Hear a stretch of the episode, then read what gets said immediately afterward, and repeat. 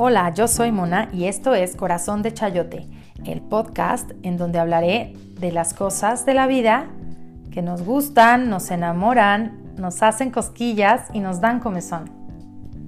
Quédate conmigo.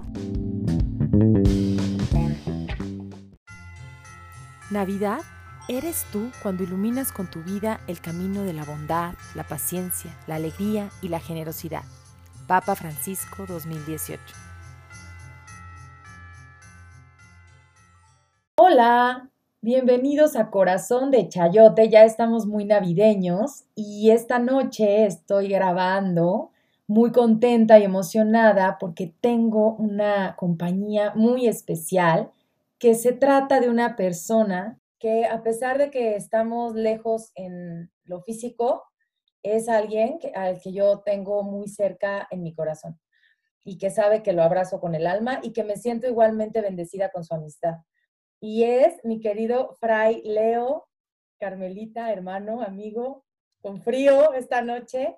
Estamos aquí grabando vía Zoom en esta noche y te agradezco infinitamente que nos regales tu tiempo, que me des tu tiempo tan valioso, que yo sé que pues lo usas para hacer el bien y esto que no quede, que no quede duda que también llegaremos a muchos, a muchos haciendo el bien. ¿Cómo estás, Leo?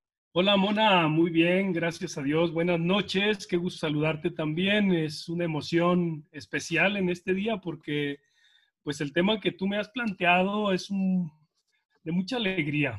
Me emociona y me, también me hace sentir como, como que un cierto compromiso de poder expresar mi alegría, mi experiencia, este, y compartir contigo pues esta visión de la Navidad. Gracias, qué gusto saludarte y bueno, pues si quieres comenzamos, o sea, yo estoy puestísimo para poder compartir esta, este espacio, este tema y, este momento. Ay, feliz, gracias Leo de nuevo. Eh, estoy hasta tartamuda de la emoción que tengo en serio de estar aquí, como dice Leo, con este tema. El tema es la Navidad Obviamente estamos a pocos días de celebrar la Navidad y yo quiero que en este podcast hablemos de qué es realmente la Navidad, de, desde este enfoque humanista, que quede claro más que religioso, más que buscando una tendencia o un tratar de convencer a alguien, y no me va a dejar mentir Leo, nuestra idea es el, el ver al ser humano, ¿sí? Y finalmente nosotros que tenemos la fortuna de ser eh, católicos, seguidores de Jesús, pues vamos a plantearlo también desde esta perspectiva de conocer un poquito más quién es Jesús, a qué vino, quién lo manda, por qué lo mandan, en qué circunstancias. Y les voy a decir la verdad, yo traigo este tema aquí porque es muchas cosas que no sé y Leo es una persona que, pues que confío en la interpretación que él da. Entonces me encanta saber que tengo esta persona cercana en la que confío, y así es como te veo, Leo. Confío en tu interpretación, compartimos la fe y creo que eso nos hace pues empáticos. Y quisiera que para todo esto, obviamente, Leo nos comparta su sabiduría y como no me lo quiero quedar para mí sola, lo invité a venir a este podcast para hacer llegar su voz a muchas personas que les interese conocer un poquito más, que les interese introyectar un poquito más esta Navidad, que sin duda es una Navidad diferente. Es una Navidad de un año que marca la historia también. Y bueno, pues para hablar de marcar la historia, qué mejor que, que hablar de Jesús, ¿no? Y la primera pregunta es, ¿por qué nos manda Dios a su Hijo? ¿Bajo qué circunstancias? Y bueno, venos contando y contextualizando un poquito más en esto para entender la Navidad, ese sentido navideño que ahora se confunde con un tema ya más de, pues de otras cosas, ¿no? De mercadotecnia, de ventas, de cosas que no tienen nada que ver con el sentido original. Ok, Mona, muchas gracias. Qué buena pregunta, ¿eh? porque creo que te vas con esa pregunta al origen, a lo primero. ¿Por qué Dios manda a Jesús? Y creo que la respuesta es muy sencilla, pero muy profunda. ¿Por qué? Pues porque Dios ama, Dios es amor y Dios no podía estar encerrado en sí mismo. O sea, tenía que compartirse. Y la manera más bonita de compartirse, pues fue dándonos a su hijo y dándonos un beso a la humanidad a través de su hijo. Y eh, dice, dice el texto de la escritura en el Evangelio de Juan, dice, tanto amó Dios al mundo que le dio a su hijo único, pero se lo dio con mucho amor y lo envió para salvar, para amar, para enseñarnos su rostro, para dársenos a conocer, Una cosa muy bella. Bueno, hablar de Navidad a mí también me, encanta porque es como hablar de, de, eso que encanta en las familias. Por ejemplo, eh, el tema de, del nacimiento. Cuando nace alguien, wow, es, es, mucha alegría, es un acontecimiento familiar. Este es el acontecimiento que Dios escoge para darnos, para iniciar su historia entre nosotros. Nace, nace y, y entonces la historia toma un rumbo distinto. Y es un nacimiento así, por amor. Y el tema del amor no se explica, el tema del amor se experimenta y se vive, o sea, no es un concepto, tú lo sabes, es, un, es una experiencia de relación, eh, de amistad. Es una experiencia muy, muy, muy humana. Por eso Dios también se quiso humanar para enseñarnos el modo de amar. Entonces, ¿por qué nos mandó Dios Padre a su Hijo? Pues para enseñarnos enseñarnos a amar, enseñarnos a perdonar, enseñarnos que en lo pequeño y en lo frágil, ahí está Él presente. O sea, que Dios no le tiene miedo a la vulnerabilidad, sino que Dios eh, se hace pequeño, se hace niño, se hace pobre. Y lo más, si tú te imaginas, bueno, ¿cómo es Dios? Pues mira a un bebé, contempla a un bebé y así es que Dios quiso hacérsenos presente, disfrazado de pobre, ¿no? Disfrazado incluso de mendigo, de un niño sin casa, sin techo. Eso sí, rodeado de amor, ¿no?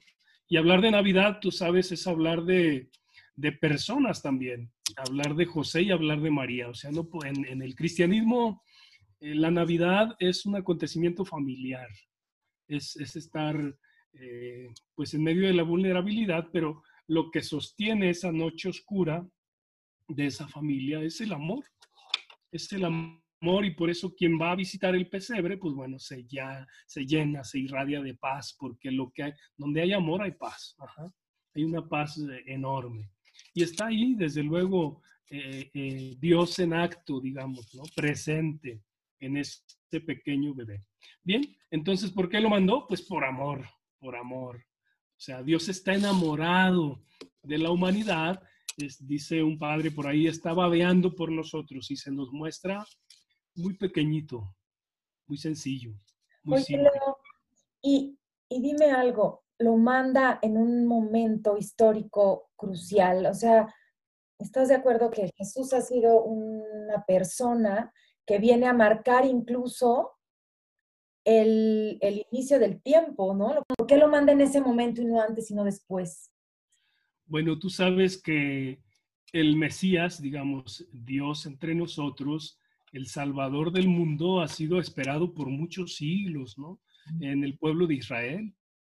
Los profetas lo anuncian, también los sabios hablan de él, y así los diferentes escritos sagrados, pues están como anunciando esta venida gozosa, ¿no? y lo anuncian de una manera especial, desde luego, y en un lugar especial también. Eh, incluso hay una estrella, ¿no? Una estrella muy especial que indica el lugar y todo, todo este acontecimiento. Bien, mm, ¿en qué contexto? En el contexto en el que el imperio romano tiene un dominio impresionante. O sea, hay una aparente paz, ciertamente nace en un contexto de paz, eh, el niño, naciendo en este contexto, en un lugar sencillo, casi casi al margen del imperio, ¿no? En un lugar casi escondido. De hecho, Jesús es un judío marginal, su madre es una judía marginal, José es un artesano judío marginal, es una familia judía sencilla, es una familia que vive al día y que también vive una cierta persecución por el mismo poder desde que es, eh, desde que nace, ¿no? Desde que, desde que es engendrado incluso, eh, es, una manera extraordinaria. Bien, en este contexto en el que el poder del, de, Herodes, ¿no? El poder del emperador es así como muy, muy, muy fuerte, muy agresivo, muy violento, Tú sabes que José y María tuvieron que huir el niño fue amenazado antes de nacer, tuvieron que irse y lo eh, cargando como migrantes, o sea, huir del país por lo mismo, porque era anunciado el nacimiento del rey. Entonces, pues la experiencia de Jesús desde el principio no es en ese sentido la más hermosa, porque pues es un niño perseguido, es un niño sin techo, es un niño eh, que nace en una familia judía marginal que dentro del imperio pues se ve amenazada también, ¿no? Bueno, este es el contexto de fragilidad en el que se nos muestra a Dios, disfrazado de pobre, ¿no? Un contexto pues de una vida muy sencilla, de, uno, de un carpintero, de la esposa de un carpintero, ¿no? Y que tú sabes, pidieron, pidieron eh, acogida, pidieron hospitalidad y no pudieron tener un espacio adecuado de lo que se ven rodeados, bueno, dentro de un pesebre cuando nace Jesús, pues, pues es de animales, es decir, de la creación, ¿no? Es bello y emblemático, bueno, simbólico este tema de los animalitos en torno a Jesús, porque es un niño que viene a recrear como la creación y la creación va y se acerca y, y se vuelve uno dentro de la creación, ¿no? interesante, ¿no? Ay, qué bonito eso que dices ahora de la creación, porque justamente les, les contaba que yo tengo recién mi, mi, punto con este tema de las mascotas y de, y de observar este amor de Dios a través de las criaturas. Y en serio que ahorita que me lo estás diciendo, me pude imaginar perfecto a todos así haciendo sus caritas, porque los animales se ríen. No es que no lo supiera, pero ahora lo estoy valorando en mi gato. Sí. Y, y entonces ahora lo puedo entender así y qué, y qué bello, porque justo es a donde quiero llegar. Eh, mi pregunta iba enfocada, tú sabes, hacia llegar a esto. O sea, tenemos a un hijo de Dios que viene a mostrarse, como tú dices, en un contexto de amor, de familia, que finalmente es lo que nosotros también celebramos y procuramos, al menos los mexicanos somos, ¿no? Bien fiesteros, bien familiares. Bueno, esto es, esto es como lo que quiero llegar, o sea, como esta Navidad es un acontecimiento que celebramos porque sucedió hace tantos años, ¿cómo llega, ¿no? Al año, al 2020, a integrarse a esta dinámica familiar, pero también a ser como es que este niño se presenta, como dices tú, con esta ternura de un bebé, de un recién nacido, en medio de estas criaturas que también son por demás tiernas, borreguitos, gallinas, pollitos, imagínate todos ahí, ¿no? La vaquita haciendo mu, o sea, está súper bonito.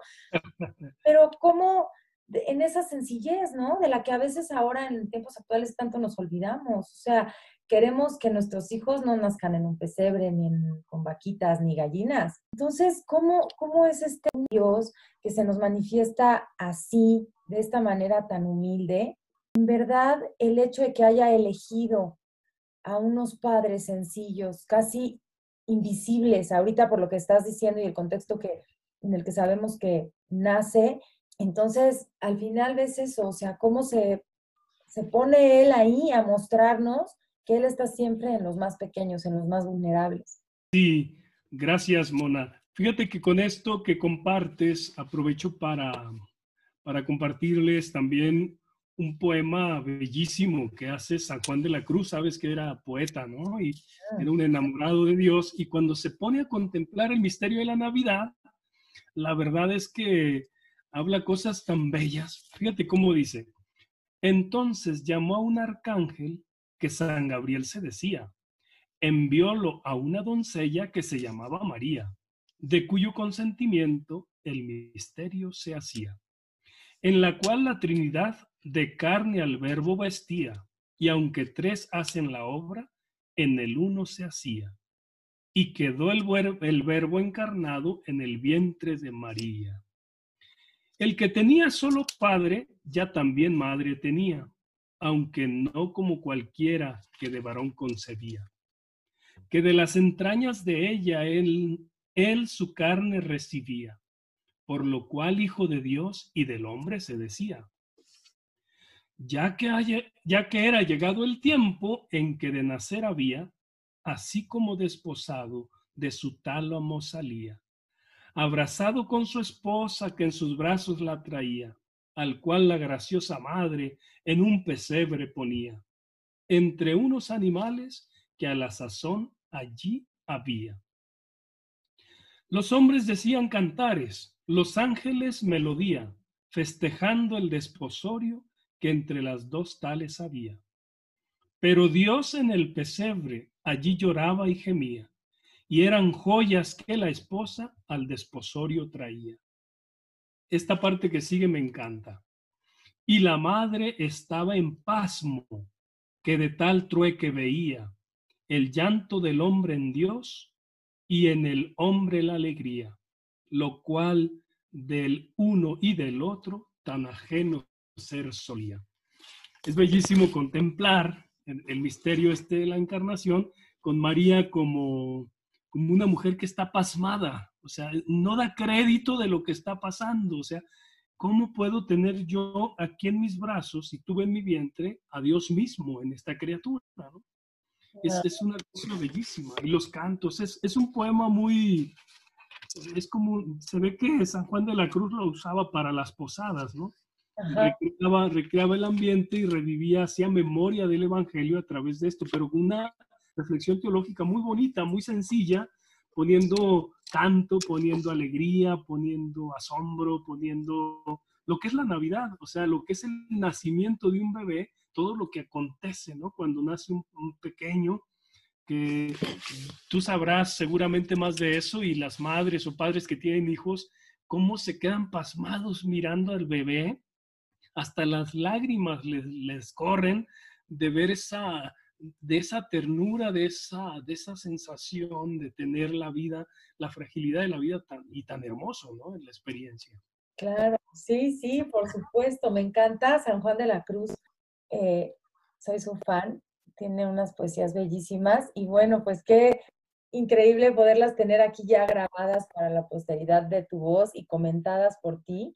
Me gusta mucho, es muy lúdico, ¿no? La manera en la que incluso ambienta a través de sus palabras el momento y padre que podamos estar hablando y trayendo este espíritu navideño porque nos hace falta sentir de repente esto ahorita con la lejanía, por ejemplo, las familias que, no se han podido ver por la, el tema de la pandemia y todo, cómo realmente el espíritu de la Navidad lo podemos traer en este momento reviviendo esto que Dios quiere para nosotros, o sea, que quiere que nos alegremos con Él de su llegada, de su nacimiento, y que debe de ser realmente un nacimiento interior de un bebé, de que podamos sentirnos con nosotros mismos de alguna manera como con esa alegría de tener al recién nacido.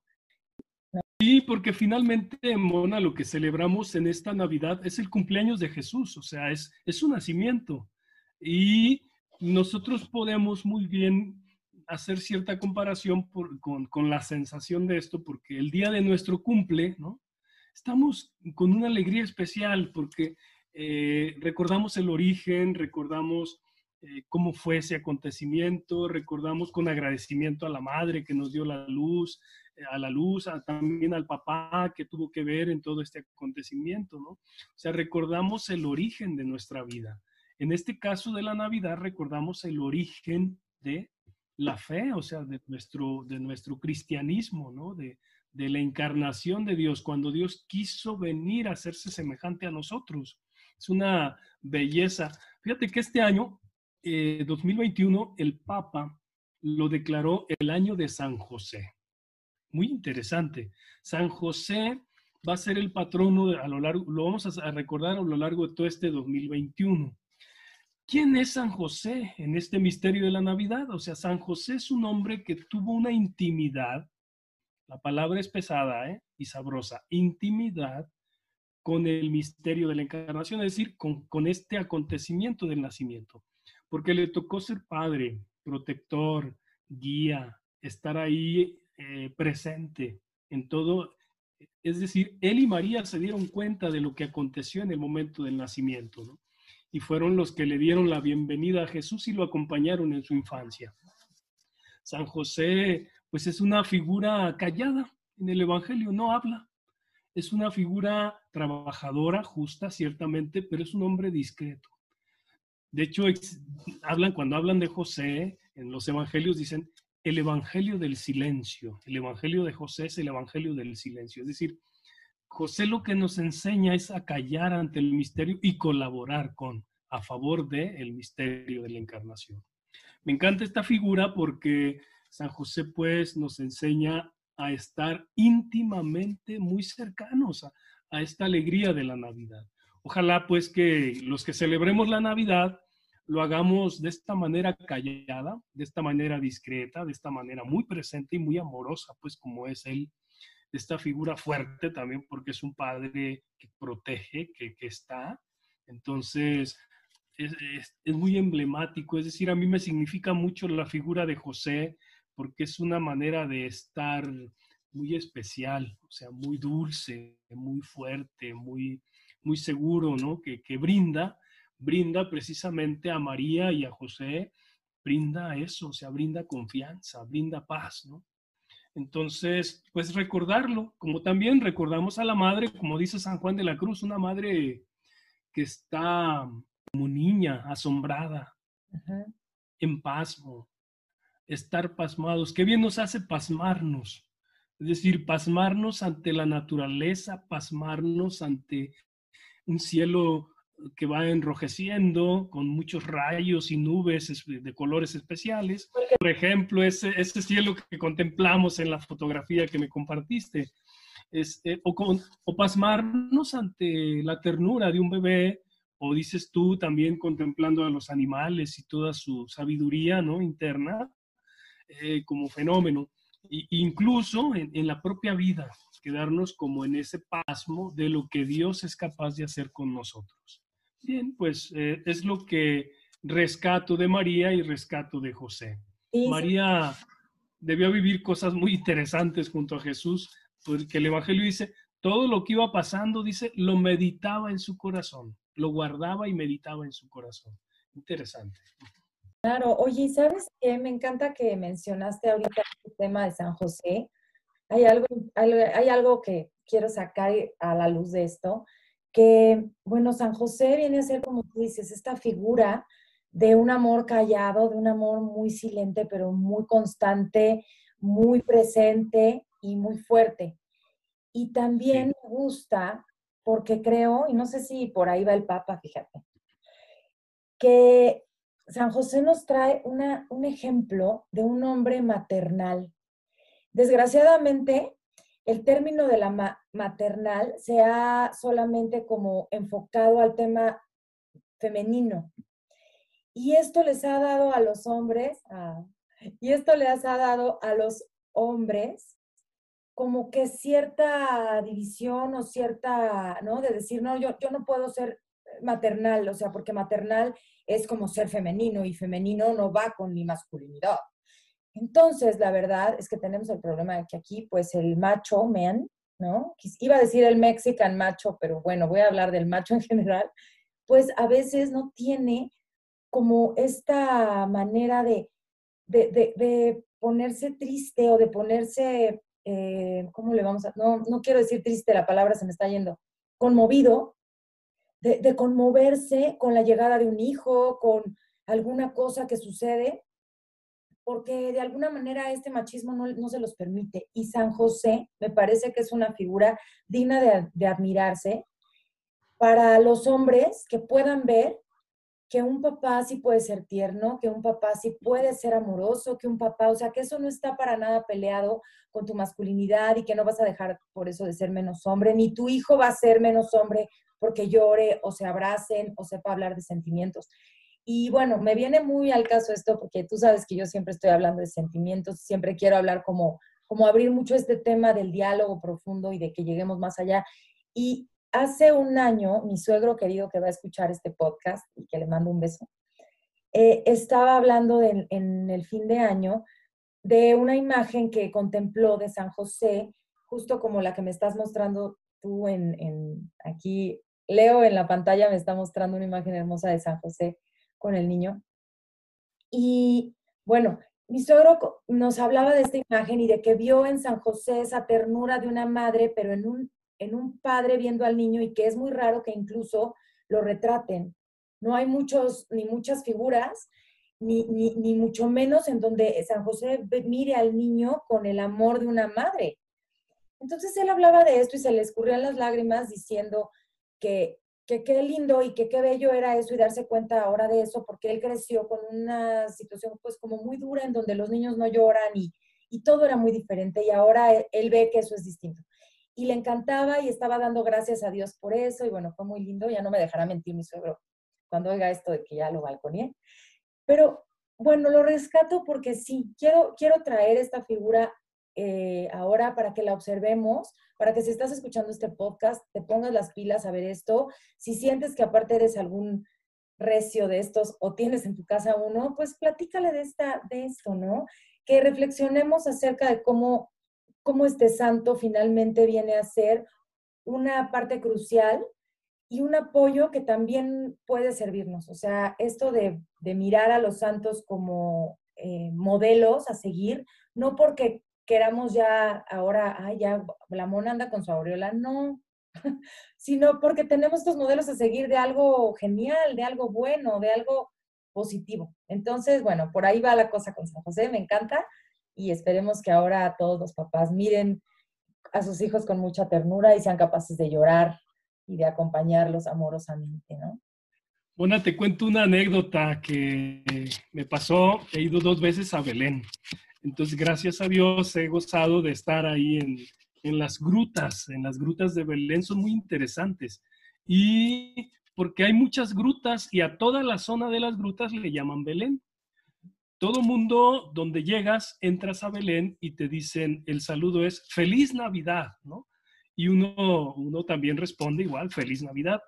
Y la, la idea en Belén, todos los días es Navidad en Belén, todos los días. Es, un, es una alegría que siempre que llegas a algún lugar hay como música, hay villancicos, hay, hay como ese gozo de, de, celebrar, pero no es, no es solo el 24, pues no es solo el 25, sino que me, me llamó mucho la atención que el saludo oficial de todos los lugares de bienvenida es, es ese, o sea, feliz Navidad. Y yo creo, a ver, una de las preguntas que tú planteabas y que seguramente a los que nos escuchan también les interesan es cómo celebrar la Navidad. ¿Cómo no salirnos de la Navidad o, no dejar la Navidad solo para un tiempo o para un día, ¿no? sino diariamente hacer de nuestra vida una Navidad, es decir, un encuentro con el misterio de la encarnación, que, que podamos eh, encontrarnos con asombro ante este misterio de lo que Dios hace, de, que Dios se hace hombre, toma rostro concreto, se mete a la historia de nosotros para caminar con nosotros y para ayudarnos a nosotros. Entonces, pienso yo que una manera renovada es Navidad cuando nos reconciliamos entre nosotros. Cuando sentimos la alegría del perdón que nos dan o que damos, eso es Navidad. Cuando amamos incondicionalmente a alguien se lo expresamos con gestos y nos dan también a nosotros ese gesto, eso es Navidad. Cuando expresamos ternura o nos conmovemos tiernamente por lo que está pasando, un, rostro, una caricia, un bebé que te, que te conmueve, eso es Navidad. Cuando hay una alegría interior que te brota y que no hayas la manera de, de haber, de, no sabes qué hacer con ese gozo que traes y lo compartes, me, encanta la imagen de un niñito que está feliz, salta, brinca y tiembla, eh, expresando con un rostro de muchas maneras su, su gozo, ¿no? Por ejemplo, cuando hay diálogo, cuando hay confianza entre nosotros, eso es Navidad. Cuando hay encuentro, cuando hay intimidad, eso es Navidad. Cuando en la noche uno experimenta la paz y el descanso, por ejemplo. Y nos encanta cantar, ¿no? Para la Navidad. Noche de paz, noche de amor, ¿no? Cuando experimentamos la luz, por ejemplo, de una palabra, eh, la luz que podemos compartir a los demás a través de, pues, de una presencia, de un abrazo, de una caricia, de un estoy contigo, ¿no? En, el momento difícil, eso es Navidad. Cuando gozamos de una buena música, Eso es Navidad. O sea, qué padre poder eh, plantearnos la Navidad cotidianamente, en el día a día, no solo como un tiempo litúrgico que la iglesia nos regala, que está muy padre, o como un tiempo de comercios y de regalos. No, no, no. Más allá de todo eso, la Navidad es todos los días, cuando permitimos que a través, de mí se asome Dios a los demás con un gesto de perdón, de alegría, de compasión, dar vida. O sea, en todo eso, o sea, creo que a veces mm, nos perdemos, ¿no? Nos perdemos pensando que la Navidad es solamente una semana o un día, sino que me encanta poderla ver todos los días, en los hermanos, en, cuando comparto con, los, con la gente sencilla, en una charla, que, que, veo que hay sentido de lo que la gente está viviendo con la palabrita que dije, digo, qué padre, se vive la Navidad. Es decir, se vive el gozo, se vive el agradecimiento. Y bien, esta, esta Navidad eh, tendremos la oportunidad, y todos los días tenemos la oportunidad de poder celebrar la encarnación de Jesús a través de estos gestos, a través de estas experiencias de vida cotidiana. Pues es lo que se me ocurre compartir en este momento. Ay, pues, pues, qué ocurrente, me encanta. Estás diciendo, es justamente yo creo que lo que yo quería llegar, porque yo soy muy de que, por ejemplo, el Día de la Mujer, el 10 de mayo, o sea, todas estas celebraciones deben ser todos los días, yo siempre digo, es que eso debe de ser diario, ¿no? No es algo que debe de celebrarse solo un día. Y el tema de la Navidad eh, es algo que igualmente creo que se debe de celebrar a diario con este gozo, como tú dices, por la vida. Y fíjate que les voy a contar que cuando yo me casé hace 15 años, van a decir, ay, ¿cuántos tienes? Y se ve bien joven. bueno, pues hace 15 años que yo me casé, eh, pues estaba el tema de que con quién vamos a pasar la primera Navidad y, ¿no? Y así. Y entonces, bueno, pues no sé si perdí el volado o no sé cómo estuvo, pero a mí no me tocó celebrar la Navidad con mis papás. Creo que fue por un tema de que nos tocara como con los hermanos, o sea, como por empatar con otros, ¿no? Bueno, la primera Navidad que yo iba a pasar fuera de mi casa, no me iba a tocar con mis papás, ¿no? Ya de casar. Y yo estaba, bueno, muy triste lo que les dije, tristísima, tristísima, o sea, tristísima, lloraba y lloraba y lloraba y me tiraba al piso horrible, porque aparte, cuando recién me casé, extrañaba mucho a mi papá.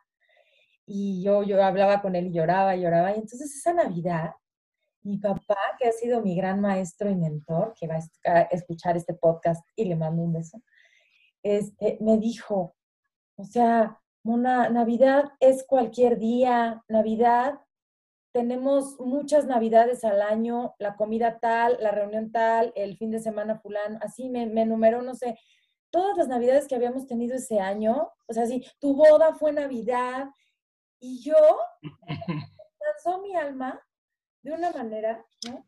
Y bueno, lo traigo al tema por lo que estás diciendo y porque creo que eh, ahí está el punto en ahorita que de pronto no vamos a poder estar con personas que queríamos hacer estas reuniones, pues pensemos en cuántas navidades ya hemos tenido, ¿no? En cuántas veces y cuántos momentos han sido Navidad también en nuestra relación con los demás, ¿no? En estas reuniones, en estas pachangas, porque ¿qué creen? Que Dios, eh, bueno, al menos en el que yo creo y en el que Leo cree, sí le gustan las fiestas y le gustan muchísimo y le encanta el baile y el guateque y yo creo que vernos bailar y disfrutar es algo que a Dios se me hace que le fascina. Yo cuando estoy haciéndolo, digo, me hace estar viendo y hace estar feliz, ¿ah? Con mis pasos de baile. Y creo que esa... bueno, pues mi invitación es a eso, a que pensemos cuántas navidades hemos ya pasado en familia, cuántas navidades tenemos y cuántas navidades podemos seguir teniendo en muchos momentos distintos, incluso en una enfermedad. Bye, que pases buena noche. Chao. Gracias, Baba. Te comparto, Mona, bueno, a ti y a todos los que nos escuchan también, eh, cómo celebramos los carmelitas la Navidad. Desde hace muchos, mucho tiempo atrás dicen que San Juan de la Cruz así lo hacía también con sus novicios eh, para hacer una especie de catequesis con ellos días antes, según el número de los frailes, días antes, les repartía un día a cada quien de visita del niño Jesús a su cuarto, a su celda. Los frailes nunca entramos a la celda de otro, está prohibido, es decir, no es nuestra costumbre porque el cuarto es un lugar sagrado, es el lugar como la cueva en la que te encuentras con Dios en intimidad, entonces cada quien tiene su espacio reservado.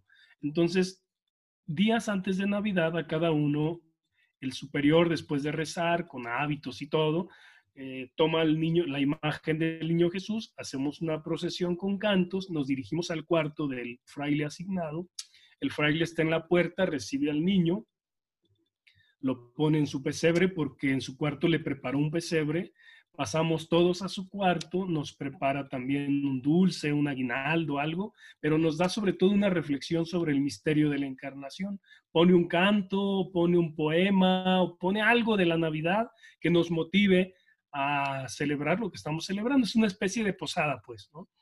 Y esa, esa noche es muy especial, fíjate, cuando te visita el niño Jesús porque se queda a dormir contigo en tu cuarto. Es, es una experiencia bellísima donde sientes que, que una presencia está contigo y te acompaña, especial, en este caso del niño, ¿no? Y bueno, hasta el siguiente día ya el fraile que sigue, pero bueno, esta es una costumbre de, ese, esa noche que te visita te toca a ti arrullar al niño, le cantas, este, lo acaricias y todo eso, te pasas la noche, si quieres, en vela, o sea, porque es tu noche de tu visita, como que te visita alguien muy especial, ¿no? Entonces, esa es una tradición de los carmelitas, de los frailes, de las monjas, y yo sé que en familia también muchos de ustedes celebran la Navidad, cantan, bailan, arrullan, este, hacen cena especial, dan palabras especiales y todo eso. Pues, eh, es decir, mm, me quería, tenía el deseo pues de compartir este, este modo tan sencillo del Carmelo y también reconocer que, que cada quien celebra de muchas maneras, ¿no?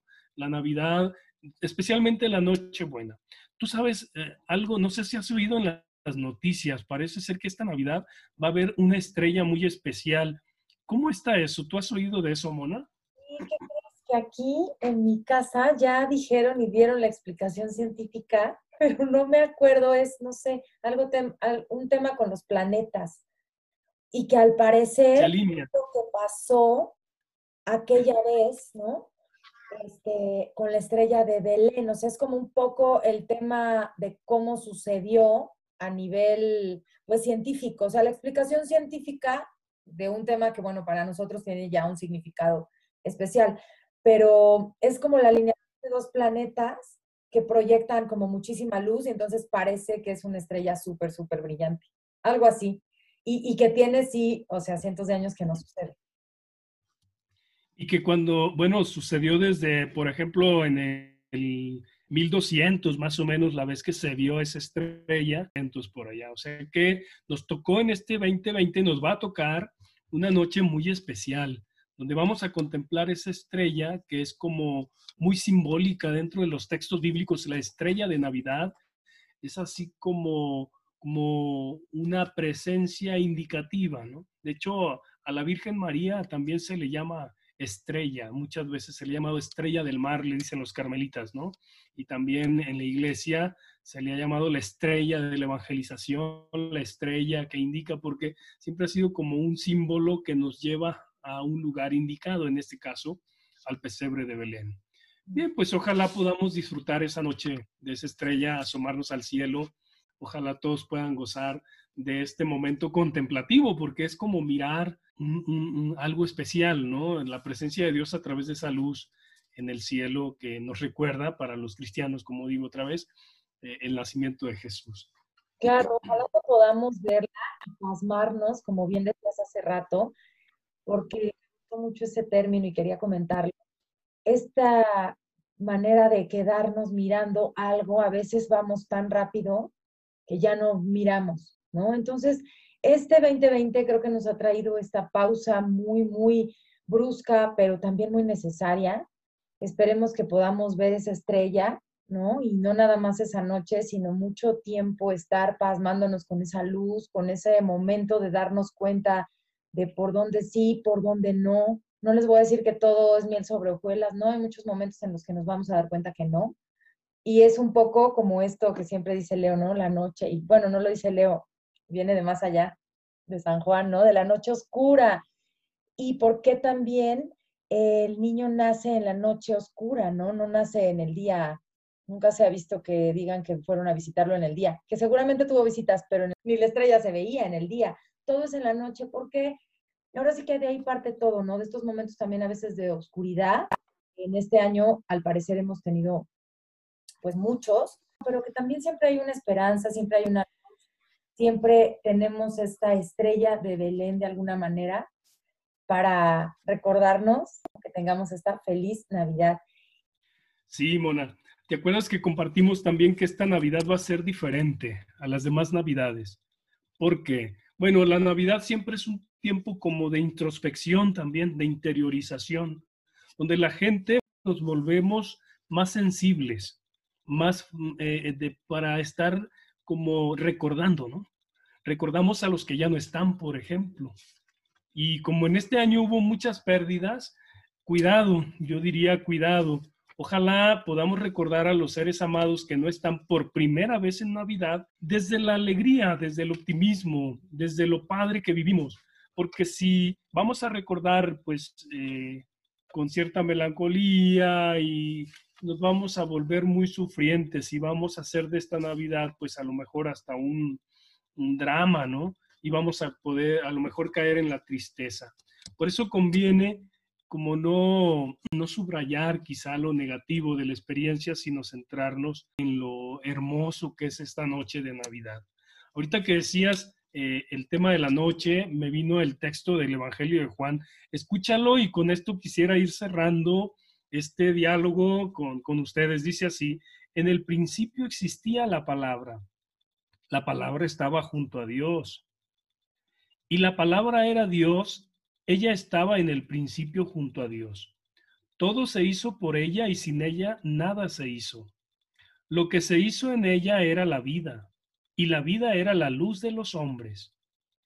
Y la luz brilla en las tinieblas, y las tinieblas no la vencieron. Hubo un hombre enviado por Dios llamado Juan. Este vino para dar testimonio de la luz, para que todos creyeran por él. Él no era la luz, sino que debía dar testimonio de la luz. La palabra era la luz verdadera que ilumina a todo hombre cuando viene a este mundo. En el mundo estaba y el mundo fue hecho por ella, pero el mundo no la conoció. Vino a los suyos, mas los suyos no la recibieron pero a todos los que la recibieron les dio el poder de hacerse hijos de Dios, a los que creen en su nombre. Estos no nacieron de sangre, ni de deseo de carne, ni de deseo de hombre, sino que nacieron de Dios. Y aquí viene lo importante del Evangelio de Juan, que me encanta. Y la palabra se hizo carne y puso su morada entre nosotros. Y hemos contemplado su gloria, que recibe del Padre como unigénito, lleno de la gracia y la verdad. Es decir, esta palabra se encarna y se convierte en luz para nosotros. Por eso, bueno, la importancia del símbolo que tú anotabas, el símbolo de la noche, porque la palabra, bueno, este Dios encarnado se muestra como luz del mundo. De hecho, Jesús, fíjate, cuando más grande habla a sus discípulos, les habla, eh, a los discípulos les dice así, ustedes son la luz del mundo también se plantea el mismo, yo soy la resurrección y la vida, yo soy luz también para el mundo. El cristianismo ha de ser eso, fíjate, así en pocas palabras y de manera sencilla. Nos lo recuerda la Navidad, es luz, dar luz, hacer luz a los demás en medio de su oscuridad, de su tristeza, de su desconfianza, de su desesperanza, de todo el desánimo que pueda traer este tiempo. La Navidad hoy tiene que manifestarse como un tiempo de esperanza, de luz, de alegría y sobre todo de mucha paz, que podamos contagiar mucha paz a los demás. Bueno, para contagiar paz, tú sabes, pues hay que adquirirla, ¿no? Hacernos conscientes de ella, eh, meditando un momentito de silencio. Ojalá que en medio del ruido de esta Navidad nos demos un espacio para, para recogernos interiormente, para gustar y contemplar este misterio como María, pasmándonos, ¿no? De la ternura de un Dios que se hace carne y que toma nuestra figura, que toma nuestra condición, nuestra fragilidad.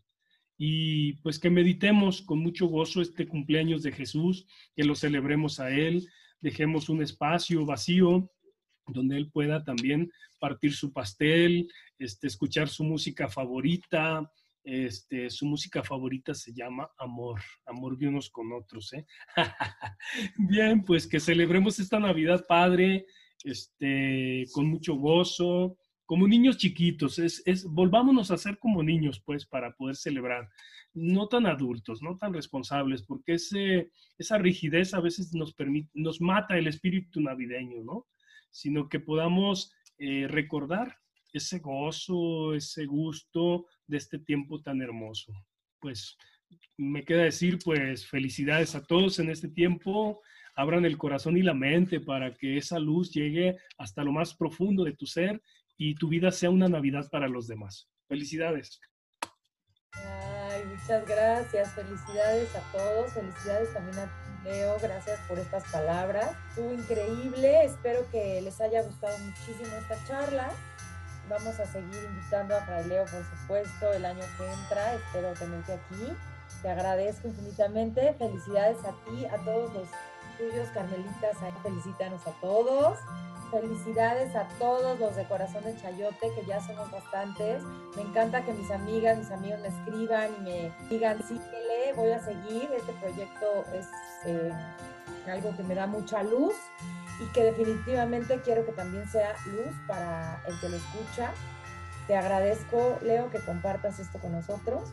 Te mando un beso grande y un beso grande a todos los que, nos escuchan. Feliz Navidad, felices fiestas de Año Nuevo también. Besitos, bye bye. Gracias.